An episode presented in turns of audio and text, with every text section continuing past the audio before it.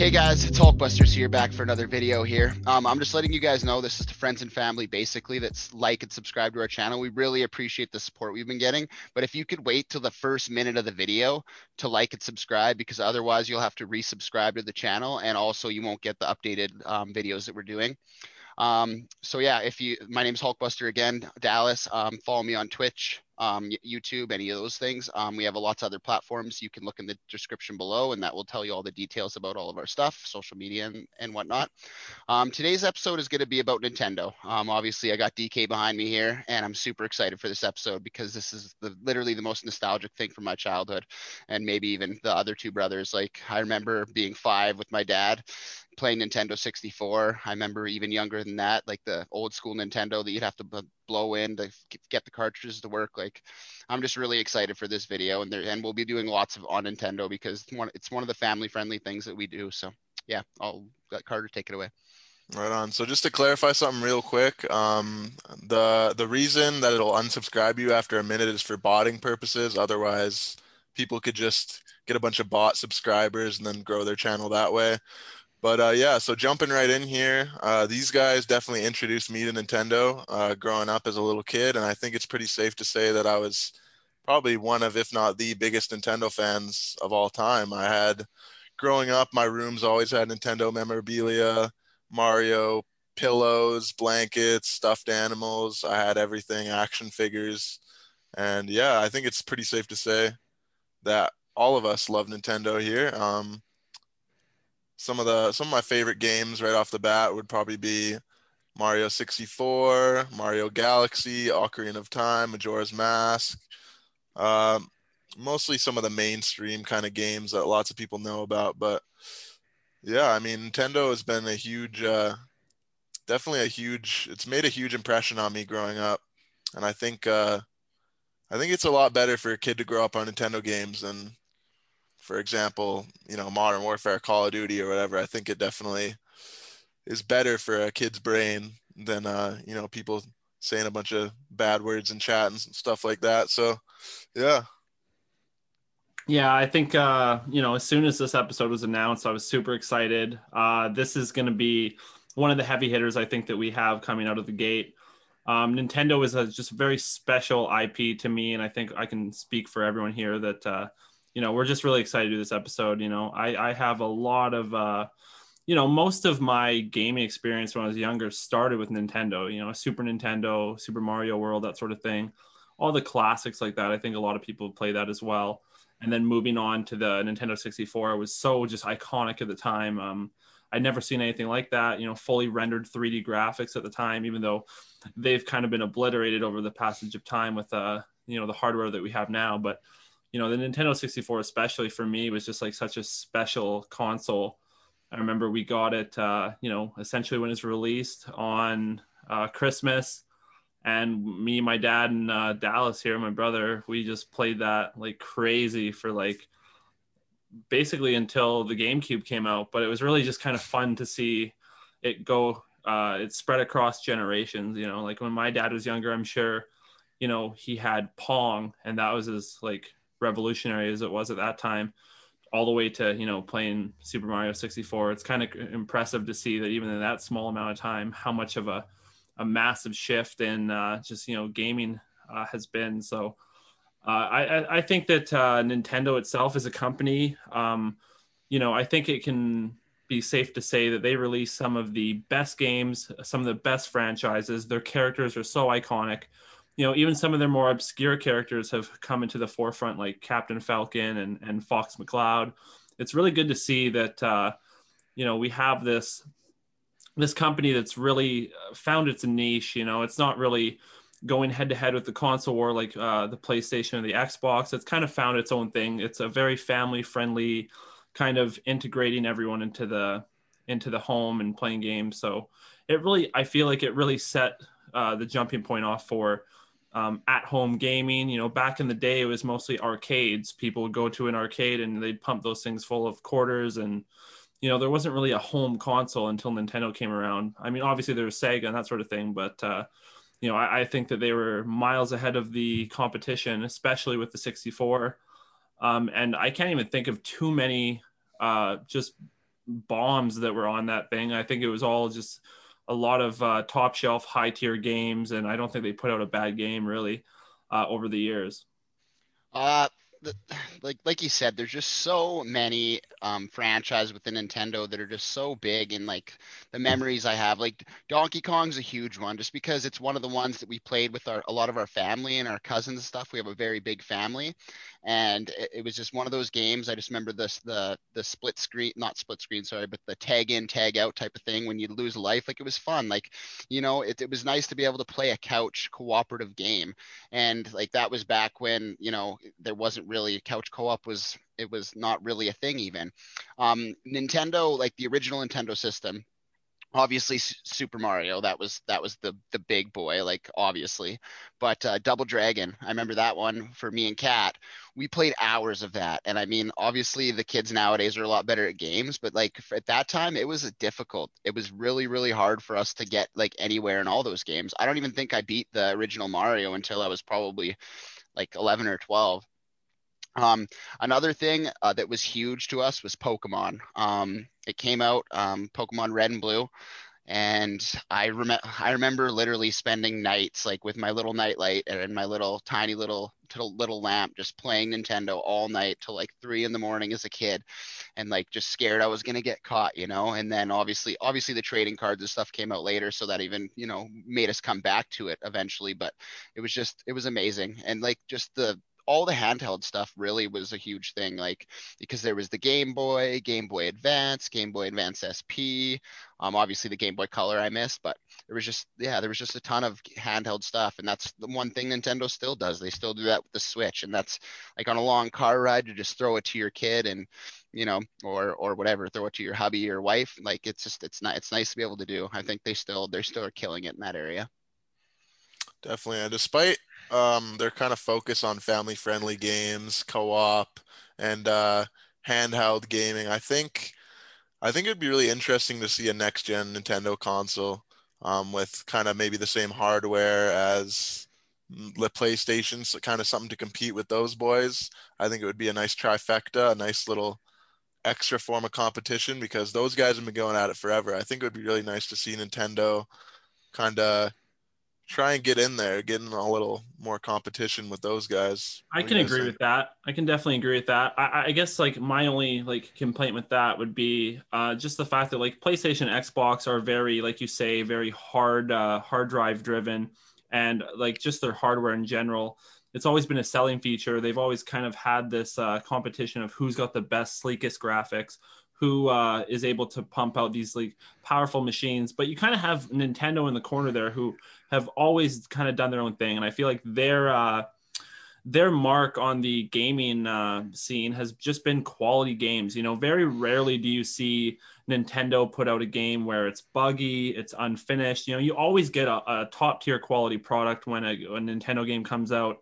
Um, you know, I think one of the uh, directors or, or one of the you know one of the presidents was also quoted as saying you know like you know rushing a game you'll have uh you know a, a bad game quickly but if you push it back and you actually allow that quality to uh, come out with the game then you know you have a, a good game eventually. So i think yeah, if only cyberpunk took that memo huh? Ooh yeah that was, a, that was a bit of a bit of a buggy launch. Um you know i just think it was funny how that that cyberpunk was so hyped to be this like next uh you know generation of experience. And you know i've seen footage of it. I mean I'm, the graphics look like they're they're fine or whatever but it just it you know it didn't live up to the hype at all. I don't think it, it perpetuated this next level of like immersion. You know in some regards you know you're actually taken out of the immersion when you see a lot of the npcs doing like the t pose and um, just a lot of the bugs where you know cars are just exploding randomly um, I think they bit off a little bit more that they could chew at uh, CG uh, CD Projekt Red, but again, going back to Nintendo, you never see that with Nintendo. You know, you have these very airtight, perfect games that come out, and uh, you know they have a massive cast of these like iconic characters that they can just make these games go on and on with. You know, I can't even count on one hand, or even two rather, that how many Mario games there are you know donkey kong games uh, especially too like you have their classic franchise that they've built upon over years and years and years you know, I think Donkey Kong is even older than I am. So it's just nice to see that, you know, Donkey Kong's still in the fray, you know, banana slamming. You got to love it. So. Yeah, the only reason, the only real comparison I can think of is when uh, Nintendo and Sega had a little bit of a rivalry going back in uh, in the in the 32-bit console age. You know, you had Mario and Sonic going at it, but other than that, Nintendo's always kind of been in their own lane, doing their own thing. And uh, I think that's something we can all really appreciate is that they're not trying to be something they're not. You know, yeah. they're not trying to, they're not trying to uh, appeal to a, a mass audience. They're kind of trying to just make things that that well, they kind of are in a way. They're trying to make things that everyone can enjoy, but they're not just sticking to the script. You know what I mean? Like a lot of these uh these uh these big games nowadays, you know, they're all the same, right? Even Cyberpunk, super similar to games like GTA, uh, Saints Row, games like that. They're all super similar and, and linear. And I think Nintendo's doing something different. I think we can really appreciate that. Well, and it just goes back to the whole like FIFA thing. You know, everyone buys the new FIFA when it comes out, but it's mm-hmm. the same game every time. But something I thought was really interesting that you just brought up is the whole competition between Sega and Nintendo. Um, I think that that was a fun rivalry. You know, you have Sonic, who, uh, uh you know, I love the old school Sonic games. Like, I think mm-hmm. they were phenomenal. You have these animations of classic Sonic ripping around. Like, they were just like amazing. I know when you were a, a kid, you had the Sonic CD collection on your GameCube, and we just go through those videos like crazy and just watch these super crisp animated Sonic. But I think that it's so unfortunate to see such a great character like Sonic completely fall into obscurity. They are now the games that they put out. Uh, I believe it's actually Sonic Team now. Um, but Sonic is completely irrelevant. They've completely butchered him. I think that the Sonic games now are some of the uh, the worst games that you could possibly put out. They keep trying to put him into these weird, you know, uh, games like you know Nintendo Olympics and stuff like that, but I just it, it, feels really unfortunate to see that the the creative drive um, that the original Sonic games had, and just that that really uh, you know just that, that unique feel that they had. You know, you know villains were you know in odd places, and the power ups were really interesting, and like you know at certain points like you just can take your hand off the controller because Sonic's gunning it through these levels, and it just it felt fast, and it really made you feel like you were fast as well. So um, I just I just really think it's unfortunate that Sonic has uh, once Sonic made the switch to 3D. I think it was a wrap for Sonic. Uh, they just couldn't really do that kind of bombing speed in a 3D environment, and it really showed. And then on the other hand, you have uh, Super Mario 64, where uh, the movement, which I think personally excelled in 3D. Excelled. I, honestly, yeah. I mean, I think it was phenomenal. You have people who like for example there's a speedrunner named cheese. He's like one of my favorite uh, streamers. Like he just even speedrunners in general are just pushing the boundaries of what uh, super mario 64 is even you know the, the developers were even thinking was possible. They just push the limit.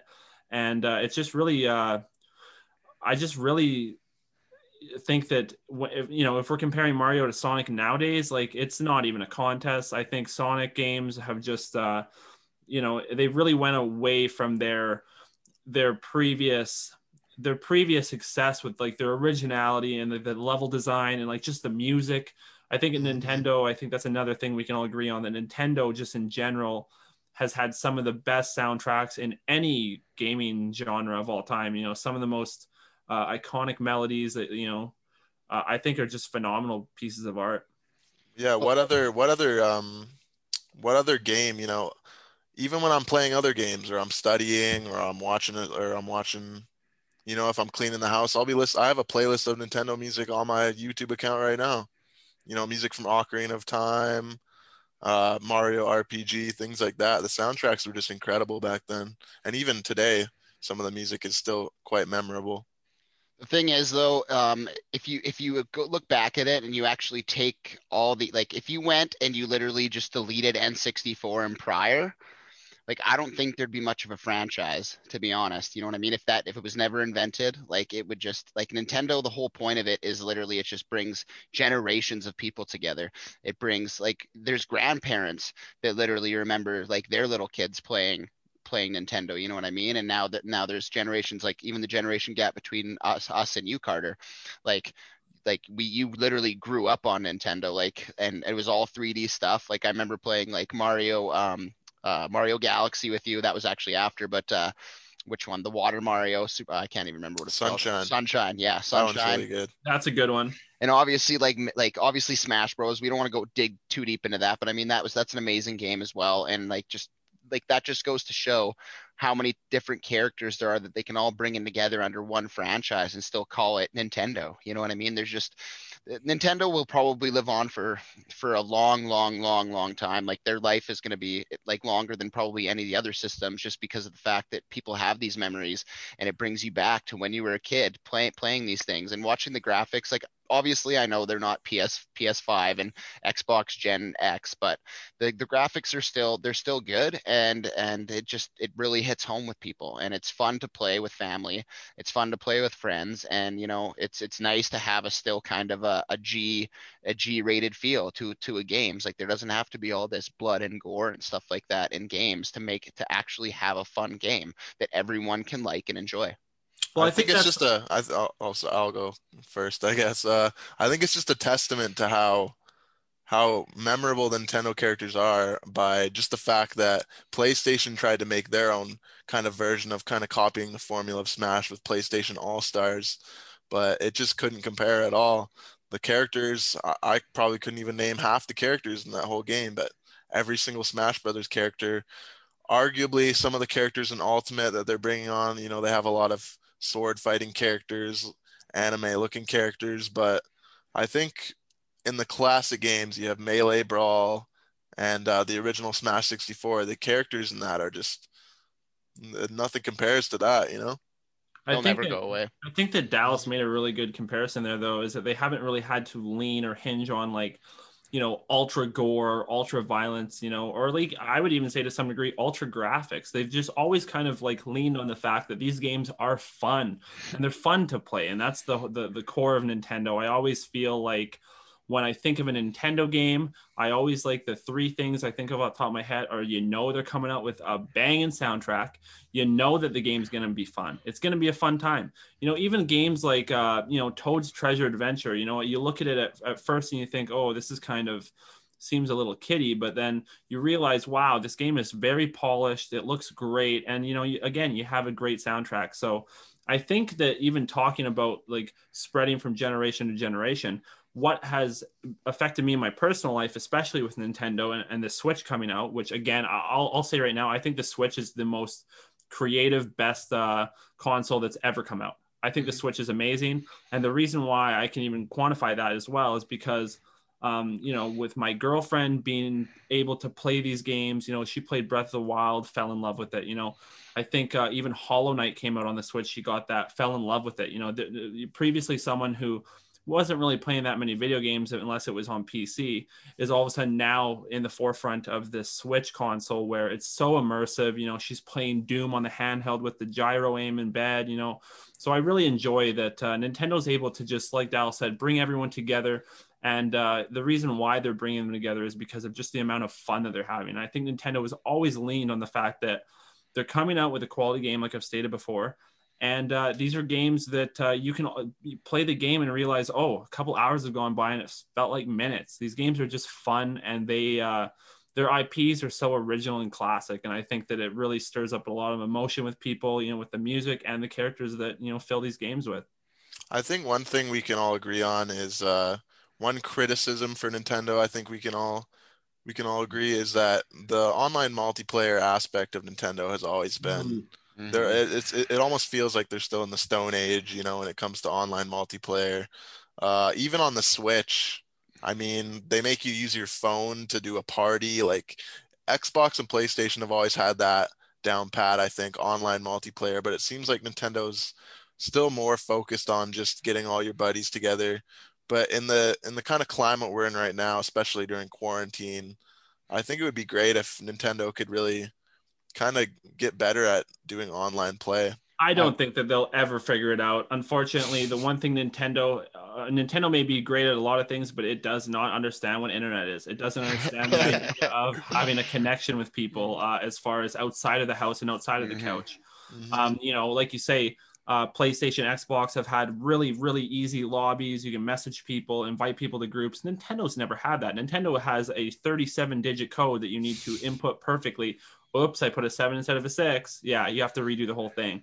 You send it. Oh, now they have to accept the invite. Where do I even find my invites? Like, it's a nightmare. Nintendo needs to uh, figure out online. They uh, that's something they've struggled with. I know very few of their games even hinge on online in general. But uh, you know, Carter is me and you being massive uh, Smash Brothers fans, and with Ultimate um, coming out, like not that recently, but somewhat recently, there'll be times where you get an online match of uh, Ultimate, and it's just a laggy mess. The connection's bad.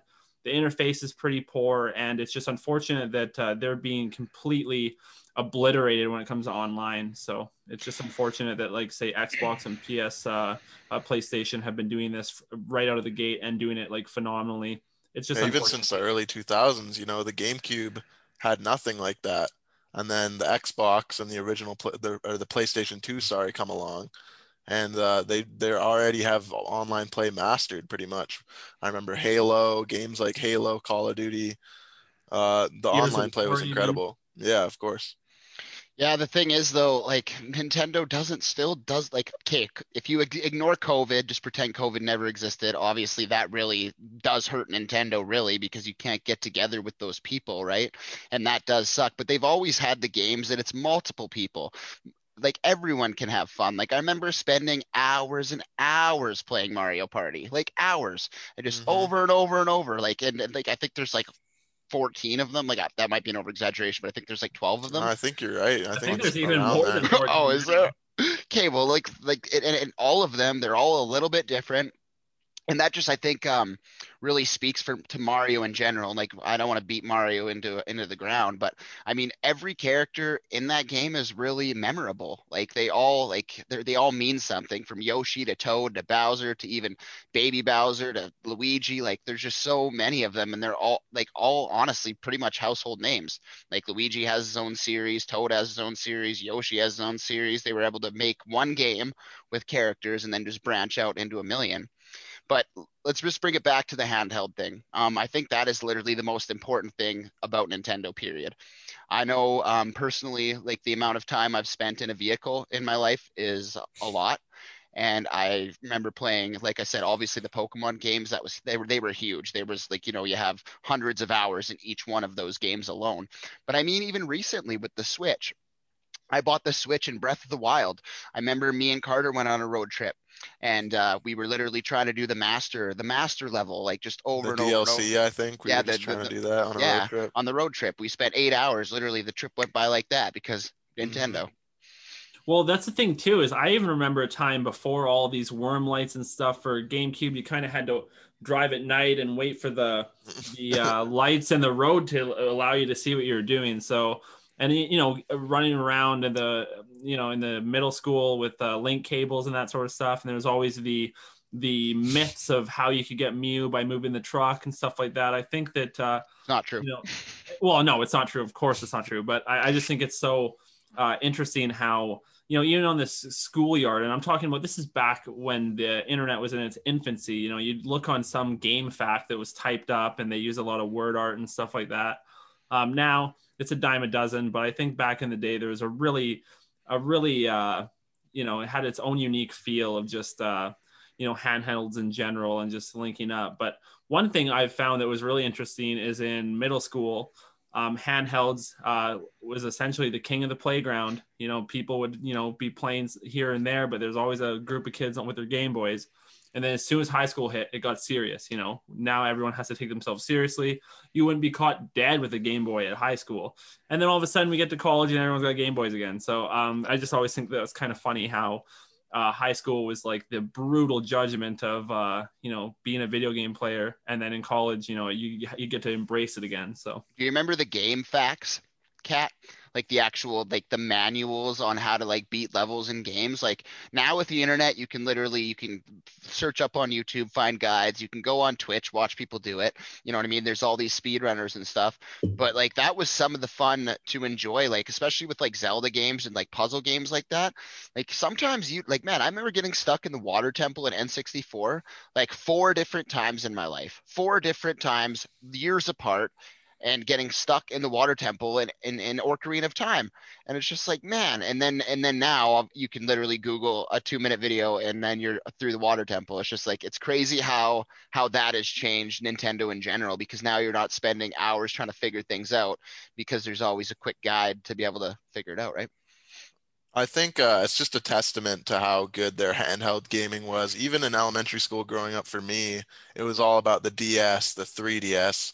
And mm-hmm. even though I think the 3D aspect of the 3DS was super gimmicky, a lot of people would just turn the slider right off and not even bother with it to begin with. But some of the games that came out, even um, there was this app on the original D- the DSi, I think, where you could do Flipnotes and you can make little animations. I remember spending hours on that, and they had their own little YouTube for that where you could watch other people's Flipnote animations, and uh, I, it was just incredible. I think Nintendo's always uh, always been really good at those kind of niche things the SP for me was the biggest I was, I was about to say because the only reason I'm bringing it up is literally because of you. Because I I remember literally when I was really little. I don't know how old we were, like seven, eight, whatever. But I remember like when you were driving on the highway at nighttime, you couldn't see the Game Boy, and that was the same with the Advance. Like there was no, you couldn't see. Like you literally had to have your own little flashlight, and that's before there was phones that you could like shine on it, right? So that's why I think the SP was like revolutionary because it had its own built-in light finally. So now you could play it anytime, any day. You didn't need your night light. You could literally play it anywhere. And I think that like for me, like as far as like revolutionary goes, and I mean it, it's not even that revolutionary, but it was just sweet to finally have a light so that you can see when you're playing Pokemon Sapphire or yeah, I guess Sapphire. Yeah, you could play, yeah, you, you could play advanced games in the Game yep. Boy. That cross compatibility. The reason why I will say that it was revolutionary because obviously you have the internal light on it now, so you can play as you say where you want. But I loved the clamshell design. I loved how it was so compact and it was such a sleek, attractive looking Game Boy. I love the way it looked. The buttons felt good because they now they weren't raised; they were almost uh, in like they were lowered into the the area that you hold. I think that the Game Boy SP was was phenomenal. Um, and then you know obviously they've come out like how Carter said with the the DS. It felt more gimmicky, but that one felt like it was like the perfect Game Boy. Mm-hmm. Just the way it it, it it, felt and the way that uh, its functionality, and then of course the backlight was so important because now you can play uh, when it's bedtime under a blanket yeah. and try your best not to get caught, right? So yeah, the SP was just incredible. I remember uh, when I was, I think 13, I bought one at a pawn shop, and even like recently, I've found myself opening it back up, flipping it open, and popping in Pokemon Emerald and just running around catching Pokemon. I think uh, the 32-bit Pokemon games were really incredible, and the, the SP was just such a perfect handheld device. I'm sorry, I'm biased. Like even the new Pokemon, the only the only thing I wish they did, and it's because because I think like like I said, the nostalgia of it. But the original 151 Pokemon, like that was my jam. Like you know, when it got to 250, it was sweet. You know, when it was 350, it was, and then it started. I'll to... say I'll say Gold and Silver for me was as far. Oh yeah. As, Gen two, Gen two. That's as far as I need. I don't need to uh, essentially take a university course to know how many Pokemon there are. Um, I think Gen two is perfect. It, it, I, I believe it was the first time they they uh, introduced the IV levels, and you could really fine tune your your Pokemon the way you wanted. Um, you know, and just like all the little secrets and uh, you know, silver and gold, I think were phenomenal. You know, you can get secret Pokemon in certain caves like Tyrogue and stuff like that. I think mm-hmm. it had a really great feel. Um, you know, obviously Gen One had had its own problems. There was infinite combos like Fire Spin and Wrap and stuff like that. It wasn't so fine tuned, but I, I, feel like they really they really fell into their own groove, especially in uh, Gold and Silver. But you know, admittedly, um, I'm sure there's a lot of people that likes like the uh, the the continuation of the series. You know, so one sitting right here, but, I, but I but I think that for the most part, once I mean, I played Sapphire and Ruby. They were they were fine games but everything after that, it just felt like it was getting a little much. Um, one thing that I thought Pokemon did that was really cool, um, is how they did the regional Pokemon. I thought that was so, so such a fresh idea. You have Exeggutor, who now is a super long. You had uh, Weezing, who one of them was wearing a top hat that looked like a chimney. Oh, and Pokemon then even, Go. No, no, this was for uh like uh, I can't remember what the actual game is called. It was like almost like a Hawaiian version of Pokemon. Like the Pokemon look different because they're in a region that's different. They had a Vulpix that was now an Ice Vulpix because uh, its typing was ice just because of the the area. I think that's such a such an interesting way to do it. Like for example, Muk was now like a rainbow Muk because it was like uh I guess the trash or the the, the debris that the Muks were made out of in like that area um, were like kind of like fruit based like trash. So I, I just think that uh, you know they've always came to the plate and they've always hit home runs out of the like with these games, but I lost interest. Obviously, I think it was just because I was getting older and I was losing interest in Pokemon in general. Um, and the games just started to get to this point where there's just so many to remember. But again, for me, I think Gold and Silver is was the uh, the peak. I think that that was the best, and that's just uh, obviously my opinion. But My Since Dallas uh, touched on it, I would like to talk about Pokemon Go for a second. yeah, buddy. Uh, me and Dallas played the absolute. We played that game so much when it first came out. I think it really did a good job at getting people out of the house and just. Uh, I remember me and Dallas would just hang out at the park down where we used to live because that's where they had all the Pokestops at. How many and people are just- there?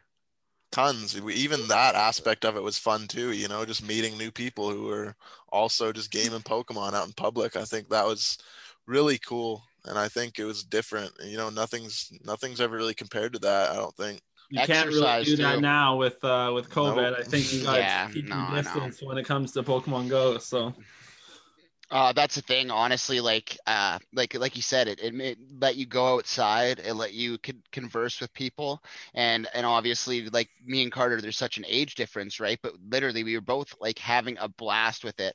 And then, not only that, not only was it like really good for the community and really and really good just to be able to get outside and do it, but like they'd make you hatch eggs and get these incubators so you could hatch these eggs. And you had to walk so You many have to watch kilometers kilometers. You- you'd have to kilometers. Me and Carter yeah. walk walk like hundreds of kilometers, hundreds of kilometers just to hatch these eggs to get a chance at these candies to evolve your Pokemon. Like it brought it back. And then okay, so Pokemon Go, amazing. Um, obviously now it's it's a little redundant, especially honestly. I think I w- would have stayed with Pokemon Go if I would have were, were to live in a giant city wh- where there was like uh, tons of Pokestops and stuff like that. But I mean, especially in the area I am right now, there's no Pokestops. Like literally, I would have to walk like five kilometers just to get one one Pokestop. You know what I mean? Whether if you go to like a big hub, they're like literally everywhere. But um, Sword and Shield, just for the people out there that play it on the Switch, it's an actually really good game. I know it's hard because it it kind of when you have like 600 Pokemon or whatever, it does like it feels like not as important, but it's still it was actually a really fun game. I think I have like 120, 130 hours put into that game, and there's like DLCs and stuff like that. So it's definitely shout out to the people that still play Pokemon because I got mad respect for that. I love Pokemon. The thing with Go for me is especially at the start, I feel like um, it was so like it was a cultural phenomenon. So it was so interesting that it was happening. But when I really just deconstructed the game and really got a look at what was going on, there wasn't really much to the game at all. You know, there was no battle system, which really killed it for me. It was essentially just catching Pokemon. And even if you caught a Pokemon that you really enjoyed, there was no way to level it up unless you gave it uh, berries or whatever. But there was no battle system. And they had gyms. I know that they had gyms, but even that was a little bit antiquated. So I feel like uh, it lost me very quickly. You know, I, I got, you know, obviously I jumped on the bandwagon. We were going out, uh, you know, me and my friends and my girlfriend going and trying to catch Pokemon with this Pokemon Go. But I think after a week, I started to realize that there's really not much of a game here. Um, but I believe that Nin- Niantic eventually, uh, they did do updates and, and give the game some more flavor. But by then, I had already dropped it. So um, on the one hand, it was really cool to see like a lot of people who haven't probably left their house in maybe five, six years to now be, to now be out in these fields and uh, trying to catch Pokemon. So it was nice to see on that end. But on the other side of it, um, I feel like there wasn't actually much of a game and it was more of a gimmick. So No, yeah, I definitely agree with that. I I think both of us kind of lost interest even around once the second gen Pokemon mm-hmm. came out, which was pretty early into it. I think we lost interest pretty quickly, but I still I still think we had a lot of good times playing that. Oh, 100%. We spent hours doing it. And honestly, for me, like I know, I know you, we, it was probably like five months in or something, six months in, like once the second gen came out, we kind of, like you said, lost interest. But recently, as far as uh, seven, eight months ago, I went for a, for a trip to um, somewhere and like just a totally different area. And it was, it was like a hub, right? So there was tons of Pokemon, tons of Pokemon stops, like all that stuff. And I actually lost access to my account but I played played it so much in that summer that I literally Same. got all the way to level 20, like 28 or something again. Like I was further ahead in this game than I was before. And after having made all the mistakes with all the candies and just wasting all the all the items basically on Pokemon that you don't even know, like because there there was the IV checker by then, so you could actually tell how po- powerful your Pokemon are instead of just like when we first started playing Carter. How many candies did we waste just leveling up garbage Pokemon that ended I don't up want to like think about it. Yeah, literally, it's, it was frustrating. That's why my second account was better, literally, because I learned from my mistakes and there was like apps and stuff that you could use to not waste your candy and waste all this time. And Hey, can I tell a quick funny story Absolutely. of when we were fir- when we first started playing Pokemon Go? I remember we discovered that app where it would show you rare Pokemon on the map in your city, and me and Dallas we went out we drove to go find this Charizard. So we get to we get to where we're supposed to be. We run out. We run out of the car because the Charizard was disappearing soon. I think. Yeah, so we're three running across the we're running across the street trying to catch this Charizard. I managed to catch it. Dallas doesn't. We get back to the car and realize that Dallas locked the keys in the car. And uh, so so I so I remember I named the Charizard the fifty dollar Charizard because we had to pay fifty bucks to get the car opened up. So wow, that Wow. was just a hilarious story. I think. Well, oh you know, it's man. for a Charizard though, so it, it evens out. You know. True. Oh yeah, so, that was. so here's the thing. So here's the thing. You know, we could sit here and uh, you know talk about obviously Pokemon, and I think you know f- for an eternity because I think it's made such an impact on all three of us. Um, and I really would like to in a bit here talk more about like Nintendo as a company, but I'm just gonna drop it like it's hot right now. I'm gonna see what you guys think. What is your guys' favorite Nintendo game of all time on any console? I'd love to hear it. Mm. Can you pick top three maybe, or no, just one? Gotta If you had to pick one, one. one. Man, you that's can really have tough. some honorable. You can have some honorable mentions if you want, but I'd love to hear just what your your number one, the the Golden Star uh, game for you guys would be. Can I give a series? Favorite series or is yeah, that you do cheating? what you want. Let's hear it. I think just Smash Bros is definitely the pinnacle. I mean, it's every Nintendo IP all brought together. The combat is just different from every other fighting game. I think. I think Smash Bros definitely would be the favorite for me, either whether it's Melee or Ultimate. Oh man, do, do you know yours, Kat? Because I have two right now that I'm thinking of. Do you, do you know yours? yeah, I think so. Okay, well, what is it? Well, I'll I'll let you struggle for a bit. I think. Oh, thanks. Uh, I, man, that's a really, really, really tough one. Um, I, I don't think I could pick a favorite. I'll save you, Dallas. I'll save you. An honorable mention, mention uh, an honorable mention for me would definitely be uh, the 3D Zelda games on the N64. Both Ocarina of Time and Majora's Mask, I love evenly. I think they're both really good in their own ways. Where Ocarina of Time was more of a linear story, but I think Majora's Mask had a lot of options where you could kind of go get your own masks and kind of delve out of the story and just complete these side missions. I love Majora's Mask. I think that Majora's Mask was like the first time that we ever got a very dark, eerie version of uh, the Legend of Zelda, and it was really great to see that. I think that uh, you know, obviously Ocarina, you got you got to give it give it out to for Ocarina Time, but I think, in my personal opinion, I think Majora's Mask is actually the better game, even though you don't really get to do the adult thing, which is always kind of a, a kind of a, a, a sad thing that you're not able to utilize uh, something that you're able to utilize in the first one. There's so, just so much, uh, there's so, just so much appeal to me for like Majora's Mask, and the villain, in my opinion, was more interesting. He's very misunderstood. You know, obviously with Skull Kid, uh, and then just going to the moon and fighting on that moon in this very Fierce Fierce deity. Deity, yeah, baby. Fierce Deity is just such an incredible character as well. But Yeah. uh, That sword. Yeah. oh man, stuff. laser sword. Oh, The design too is just great. But yeah, okay, Dal, you've had enough time to think. no, I I feel- already, I already know. I like honestly, I'm gonna say Pokemon, and honestly, like I was literally gonna. The only reason I'm saying Pokemon is literally because I was gonna say Zelda, and we just dropped Zelda. So I mean, it's pretty much a tie. I mean, as far as like life expectancy of games go, like I mean, since I was a kid, you know, with the original, with the original Zelda Link's Awakening, I think it was, and then obviously Pokemon Red and Blue, uh, Yellow version, uh, Gold and Silver probably were my favorite of all time, just because of like Lugia and Ho-Oh and all the extra nice extra um, legendary characters. I stuff like still that. remember when we received uh, gold, silver, and Majora's Mask all at the same time uh, for Christmas uh, from our grandmother. Must have been the was best Christmas probably- ever. Probably the best Christmas I can think of um, right off the top because we, I believe, if I'm not mistaken, we were one of the first kids in our, uh, you know, like age demographic that had obviously gold and silver, but now we have Majora's Mask. Um, I even remember at the time, this might be a little obscure and maybe not a lot of people might know what I'm talking about, but there was a show called Video and Arcade where it was essentially these uh, three kids who would compete to get the high score in, in games or whatever.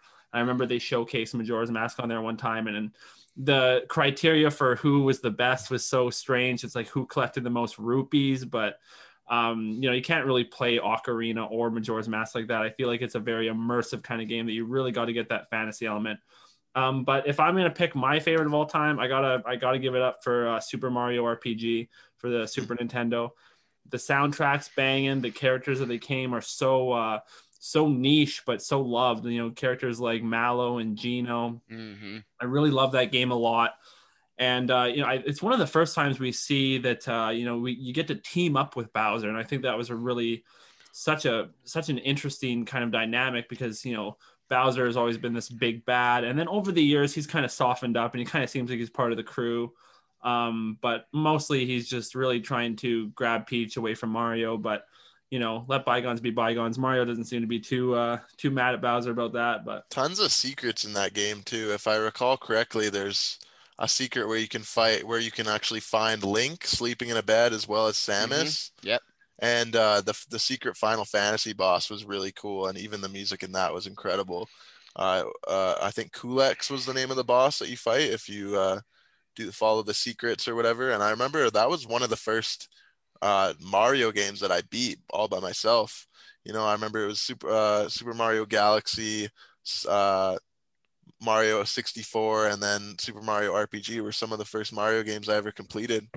Um, honorable mentions for me. I'll just throw a couple of them out there. Um, I love Donkey Kong Country. Obviously, it's in the back right behind me. I loved uh, Donkey Kong Country 3 for the Super Nintendo, but Donkey Kong Country 2, that's Whoops. the one I'm going to throw an honorable mention on because of the fact of how many secrets in that game there was. And they finally released the DK tokens and everything. And I still, to this day, have never beat that final world. I haven't even unlocked it. The thing about that is I have actually recently 100% of that game and getting all the DK coins and you get to fight the secret version of K. Rool inside of the mountain. And but the the, the one notable thing about the secret uh K. Rool fight is the levels up to it. Um there's I think 5 or 6 levels and these are cripplingly difficult levels like um you know speedrunners I, I used to watch a lot of Donkey Kong Country speedrunners as well and like, there's a couple levels in there that the speedrunners would always kind of mention, like, "Hey, I might die a couple times here. This is a little tricky." Um, but uh, I think that uh, it's just funny that you mentioned that because uh, Donkey Kong Country 2, that's the iteration with uh, Diddy and and uh, Trixie, I believe, or Dixie Kong, one of the Yeah, two. Dixie. Yeah. Yeah, uh, th- that, I actually 100% of that one uh, very recently, and it's so creative how some of those DK coins are hidden. Um, but I would say my favorite of the Donkey Kong Country franchise is the third one, and that's the first time we really get a look at Baby Kong. Um, and he's such a uh, such a good character in that one. Um, he just felt really nice. Uh, it was almost like uh, you know, you're you in the first game you have Diddy and uh, Donkey. Donkey Kong, of course. The second one you have Diddy and Trixie or Dixie, sorry, um, which felt like two light characters. And then Baby Kong comes back with that heavy feel. He felt more like Donkey Kong. Um, you know, he had a different throw arc with the barrels and stuff. So I feel like the third one was my favorite. There's a lot of secrets in that with the uh, the banana birds and that sort of thing. And then you can Mhm. also like upgrade your skidoo and stuff to helicopters and stuff. I just think it was a great game. It had that open world feel too, because there was the uh, the that hub world that you could you could traverse and and do the secrets on that, but also do the secrets in the level. So Um, the third one was uh, a lot of fun for me too. Uh, I'll give two more honorable mentions. Um, Star Fox 64 and uh, I'll give three actually. I'll give Star Fox 64 just because I loved the fact that like it was the first game that I remember off the top of my head that you could literally go two separate ways and then converge back in the same path and then go and two separate like you know what I mean. There was just lots of options for that and beating certain levels certain ways would get get would uh would basically change the outcome of the game and change the final boss. Another one that I will throw out um, is obviously Super Mario 64, and I'm not even going to touch on that. It was a, it was ahead of ahead of the curve. The star system, like all the way from Rainbow Bowser, like I mean, there's just so many nice things, and the soundtrack was killer, and just the, the how it played was wonderful as well. Um, but then there's Super Paper Mario, which is just building on our. I'm not talking about the new one. The new one was all right, but the original Super Paper Mario was, I just felt like it was just like it brought back vibes for me from um, Mario RPG, and that's why I think I liked it so much. And actually, I recently, uh, probably four months ago, played Super Mario RPG, and it's a really good game. It's clean, man. Like it's it's an amazing game. The, even the leveling up system, the amount of damage and stuff you could do, it's just it's a good game. And if you put in the time to actually like farm yourself with levels, you'll you'll I, I love the leveling up system in any I, game. I think that that would be my honorable mention is just Paper Mario. I think Paper Mario when it was first announced, I was thinking like, well, you know, this this, this is very strange. Like, why would they do this? But then once you play the game, uh, you know, they hit you with that first starting level where you know you can't actually beat Bowser. He has a star rod, and they sends you on your way. Um, I, I, love that game. I think if anyone hasn't ever played the original Paper Mario for 64, you definitely need to give a look into that because it's a great game. Uh, lots of really interesting characters that they introduce. It's very Final Fantasy esque and where you can change your party out depending on your play style. I think that it gave you a lot of uh, a lot of uh, different variety when it came to approaching different things in the game. Also, out, and when you're when you're actually running around in the world, uh, not combat related, some of the characters have unique abilities like uh, able to jump in a certain way to traverse areas or uh, uh, able to crawl in a certain uh, direction. So it was really there's a lot of secrets in that one too. I think Nintendo is really good at doing secrets and like these fun unlockables and fun stuff mm-hmm. like that. Uh, most of their games, I would say, have uh, have a very um, a high high degree of uh, secrets that you can find and very very cleverly hidden. So. A series we haven't touched on is uh, Mario Kart. Uh, oh. I know particularly the one on the Wii, Mario Kart Wii, was probably my favorite. That and Double Dash was also really, really good. Uh, I, I have spent countless hours just uh, unlocking all the different carts and characters, especially in Double Dash. There were some characters that were really hard to get in that game, and I, I have just spent so much time playing those games. I'll say something that I'm sure the community is gonna uh, not be too impressed with, but I hate Mario Kart. I hate all the Mario Karts. Um, the only one I probably even remotely like is the one for Super Nintendo or 64, and I hate those both equally. Uh, wow. So I can't believe that people uh, waste their time with driving games. I hate driving games. I think driving games need to, uh, you know, have some lead shoes and go for a swim. Oh, that's nice, Kat. That's a hot take. Holy. Um, I I personally love Mario Kart as well. Um, I even in my adult years, like there was there was games we'd play at parties with a lot of people where it was like yeah, you just drink your drink and you have to put it down and then you keep going around the track. And I just felt like uh, it would like people were immersed in it, right? It was the same as same for Mario Party. You know what I mean? It's just one of those games that you can play with a bunch of people and have a really good time. And you know, there's like you know, you guys know that I like progression games where I'm building on my character, blah blah blah. That's like that's my niche type of game. But as far as like just pick up and play games, I I, I gotta say I like Mario Party and Mario Kart. Mario Party is great. I think that the new Mario Party for Switch was actually the worst one that they've ever done.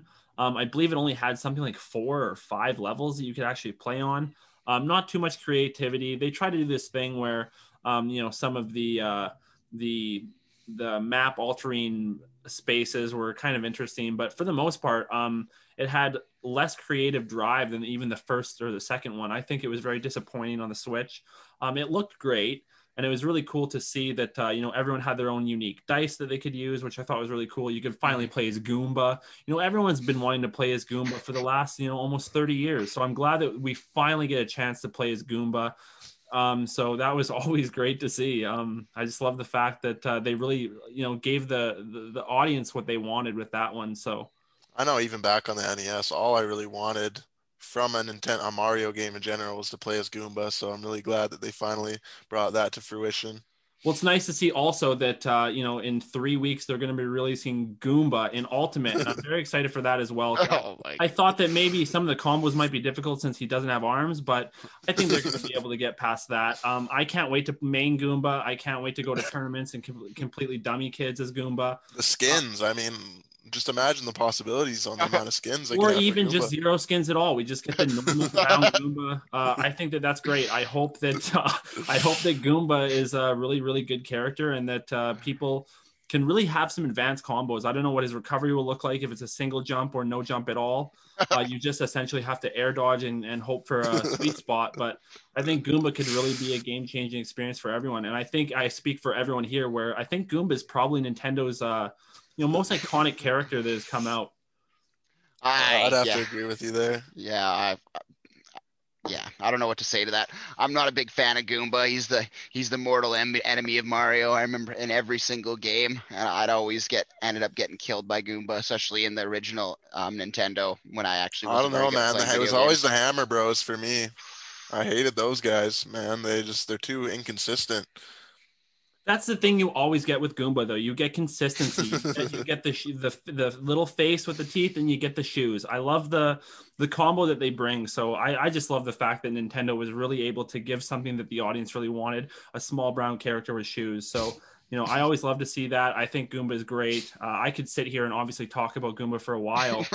Um, I have a Goomba. We could do our own Goomba I have, yeah, podcast episode. Yeah, we should just do that. We should just do room. it. Actually, I could I could show you, but uh, no, it's all we should probably just pull it back to the Nintendo side of things. Let's let's True. pull it away from the Mario to be honest, because like honestly, we could we could literally do a whole episode on Mario. We can, and it's just the truth. From you know, there every, every generation, every single co- generation of console literally had at least one or two. I don't know about uh, the original Nintendo. Correct me if no Mario RPG wasn't that original Nintendo or was that SNES?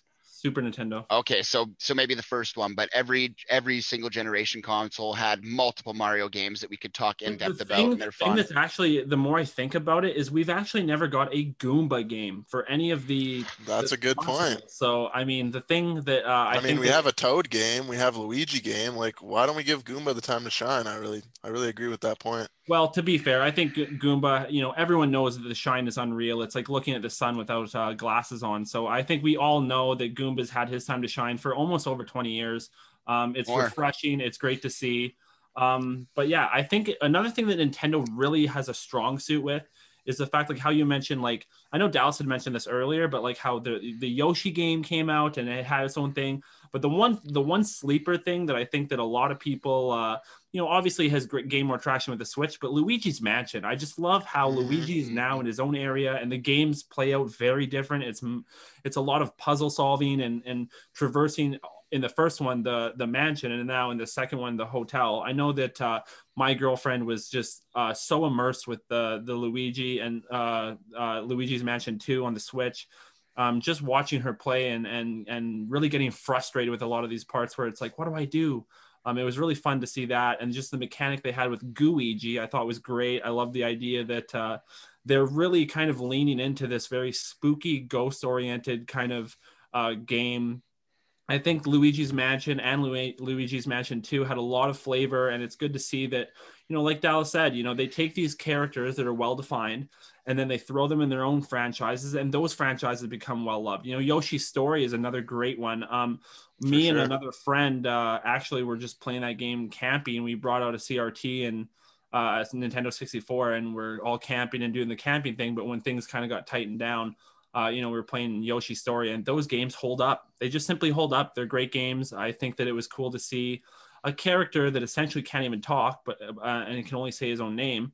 Uh, really actually had a phenomenal franchise with the Yoshi story. And I don't think they've ever done a second Yoshi story. I'd love to see a second Yoshi story with, uh, you know, what they could pull off with the Switch. I know that Yoshi's uh, Yarn Tale or something like that has come out. There's a Yoshi's Island as well, too. Yoshi's Island, actually, I believe predated story. Yeah, on that, was a really good game. I, I, played I played that game on uh, either one of my Game Boys. I think they had a they had a thing that came with Super Mario World and Super Mario World Two, which was Yoshi's Island. Both of those incredible games.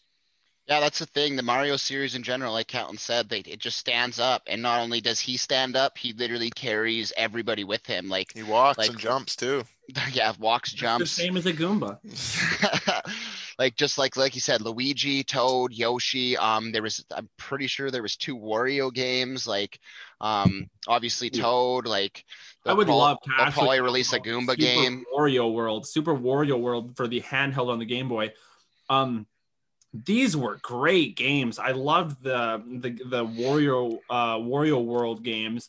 There was a lot of good Mario games on the handheld. Oh yeah, surprisingly. Wario uh WarioWare. I don't know if you've played any of those games. Those are just fun mini games lots of mini games but i was more talking about the actual wario world where it's like the first time we've actually seen wario get the spotlight he's never had the spotlight before and uh you know he's such a great character it's kind of unfortunate how they've uh you know they've changed the kind of direction before but before he was kind of a bad boy with just the biggest arms you've ever seen um he's doing really cool attacks like like elbow charges and stuff and you know uh, I think that Wario World was a very uh, underlooked game. I think those were phenomenal games.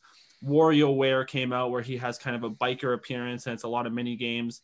They've also implemented a lot of that into the uh, the new Smash game for sure. Um, but yeah, like I say, I think Wario is such a great character, and then it comes hand in hand with Waluigi as a character coming out. You know, that's a character that a lot of people are very disappointed that he's not in the Smash games, but you know, we have him as an assist trophy. Um, and we're getting Goomba soon, so we just got to really think about uh, you know the, the the positives when it comes to stuff like that. Agreed. Uh, for me, um, the Donkey Kong series, I'm just gonna bring it back to that, and I'm not just talking about the the first three. Um, I think it was Donkey Kong 64, if I remember correctly, that I spent hours and hours and hours playing, and that was like I was talking about earlier in the podcast that there was no there was no no internet. There was literally a game fact book that you had to wait months in the mail for. You know what I mean? So, like you'd get stuck on levels and and even the brand new one for the Switch, I was playing that within the past month, and it was genuinely difficult. Like I'm, I remember dying like a hundred times on the one level for like three hours, and I finally just gave up. Are you And talking about Tropical Freeze Is that the newest one? on Switch? I think Yeah. so. But if you were struggling with that, that's unfortunate because those are very very easy oh, games. Oh, really? Okay, well maybe I'm. could have been able to have enough dexterity to beat those games quite easily. So it goes, just goes to show your gaming prowess if you're struggling with Tropical Freeze on the Switch. All right, Carter, take it.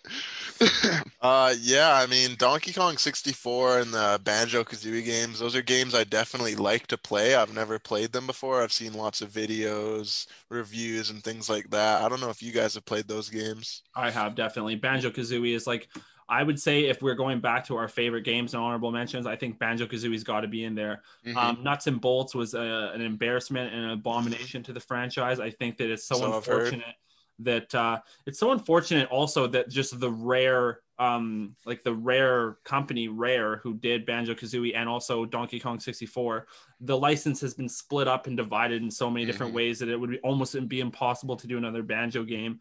Uh, Microsoft, I believe, bought out. Uh, Banjo Kazooie to do the nuts and bolts, which was uh, it's just it's hard to even imagine that, that that was a game that came out in that franchise because the first two were really good, uh, Mhm. Banjo Kazooie and then also Banjo Tooie uh, were both great games. But these are these kind of games that uh, you know it's 3D platforming with a lot of uh, collectibles, and I think that that's a that's a really uh, a lot of people find those kind of games fun, and I think Banjo Kazooie, the first one for sure, was the uh, really the spearhead that drove that one really drove it forward with uh you know you have games that came out later like such as um you know banjo tooie in the same franchise but then also dk64 which had that very same 3d platform feel with boss fights and uh, lots of collectibles so Yeah, uh, there, there's literally like you could go back and I don't even know how many. I, I would love to. That's something I'm gonna find out after this is how many actual Nintendo titles there are. But I mean, like there's so many games and like the franchises themselves are just huge. You know what I mean? Like Pokemon,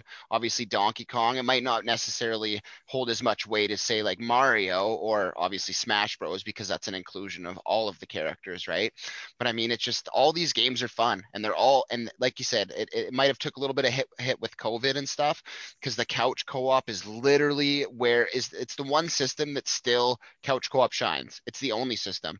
All these other games, they're they're literally designed for one person, one person only, and online play. Right, like any good game now on the Xbox or the PS4, I I can't think of a like a solid couch co-op game, like other than maybe Borderlands.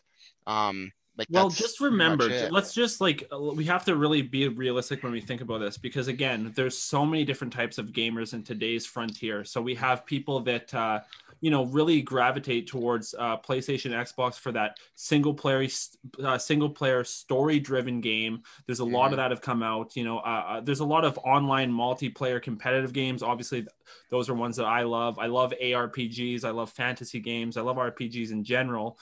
Um, but uh, you you got to realize that there's a lot of different kind of gamers in today's uh, land uh, landscape. So the scope of what uh, Nintendo was really able to do um, is much different, and I think that there's a you know for them to be able to compete in this uh, this market of gaming, especially with like esports and that sort of thing.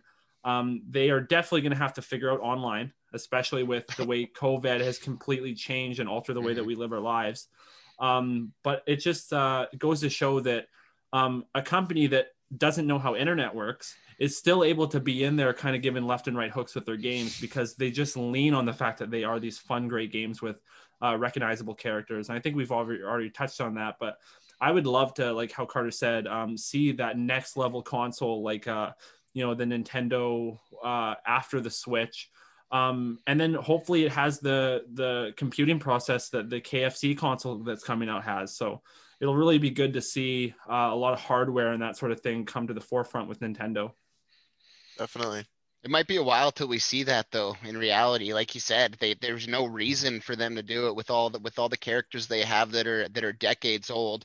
I know, I know. As you said, with the whole online thing, they are going to have to figure that out one way or another. They got to figure out online because without online, eventually there's only so far, you know, dad, mom, and pa can take a gaming system. You know what I mean? But it's people like us and people like Carter and even the younger generation with their parents showing them Nintendo. That's why it's still going. It, it's living on through the generations, and that's that's literally what keeps um, Nintendo going. Yeah, I think we could probably wrap it up pretty soon here. I think we're well over the hour mark.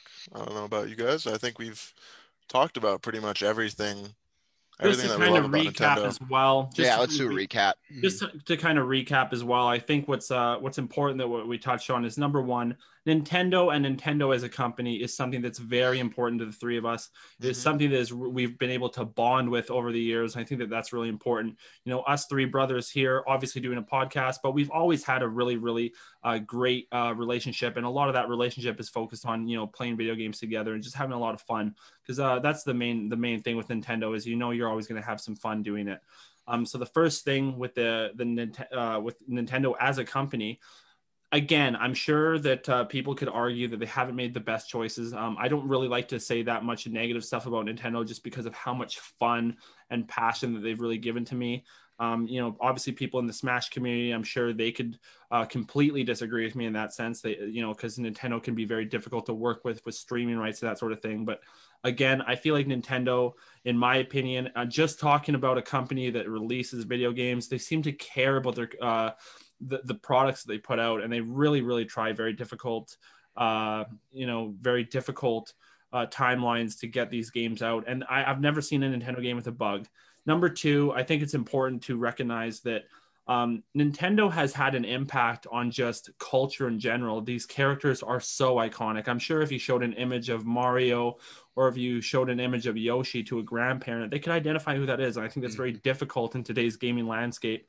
I don't think there's any way that you could show an image of Master Chief or uh, another character on another console to a grandparent or an elderly person and they would... i like the fact that you couldn't even really think of any other mascots for other consoles it was just master chief and well I, am sure that i could but uh, you know i'm off the top of your head you yeah, could name exactly. No no i get that. Yeah. Um, but then the third thing i think that's really important to recognize is that uh, just a simple fact that um, you know with the couch co-op and they've been the kings of that um, there's a really a, a, really massive focus on just bringing people together. And i think that that's really uh, an important thing but also obviously a rare thing with today's uh, you know changing terrain with uh, covid and that sort of thing. So it's just really nice to see that uh, nintendo's still giving it and it's really really pushing the limit with some of their games especially. It's nice to see that they're not only bringing in uh, different generations but uh, it's really nice to see for the first time in a very long time actually that like girls are getting interested in in, in gaming. I think that's really important to include them as well because uh, you know it can be kind of a toxic environment for get for women and a lot of other um, areas of gaming, especially with For MOBAs sure. or online FPS. But mm-hmm. it's good to see when uh, you know they get can get included in, in Nintendo focus. Um, the thing is, like like I said, the thing that separates them is all those things you said, Katlin. Obviously, like that, it's hits huge. Like like the generational the gaps of people. Like like you said, I could literally. That's the only character I could think was Master Chief off top of my head too, which is funny, right? It's a Halo thing. I can't think of one off top of my head for PS, but um, the, the handheld thing and it, and they still did it with the Switch, which is like you know, I thought they were done with that, and then they released the Switch, and I've still I've I've sat for hours. Like I can bring my Switch over to Buddy's house. You know, I could bring it on car rides. I could bring it camping. You could bring it fishing. You can literally bring it anywhere you want. If you're like if you're really that big of a nerd, you could bring it hiking. Like there's so many things you could do with it. But um, that's it for this episode, guys. We appreciate everyone for subscribing and following us. Um, the traction we are getting with this is absolutely amazing, and we really really appreciate it. Um, the, the last video I released, I also said that the, the, website was up and running. There's still a little bit of work to do on our producer's end, so it's going to take a little bit to get some traction with that. I'm not sure. I don't want to give you a timeline anymore. I told you guys a week in the last video, but we won't give you a timeline on that. But if you need any of our um, social media information, that'll be in the details below. So again, thank you for liking, subscribing, and we'll see you in the next one. Thanks, guys. Bye. Peace.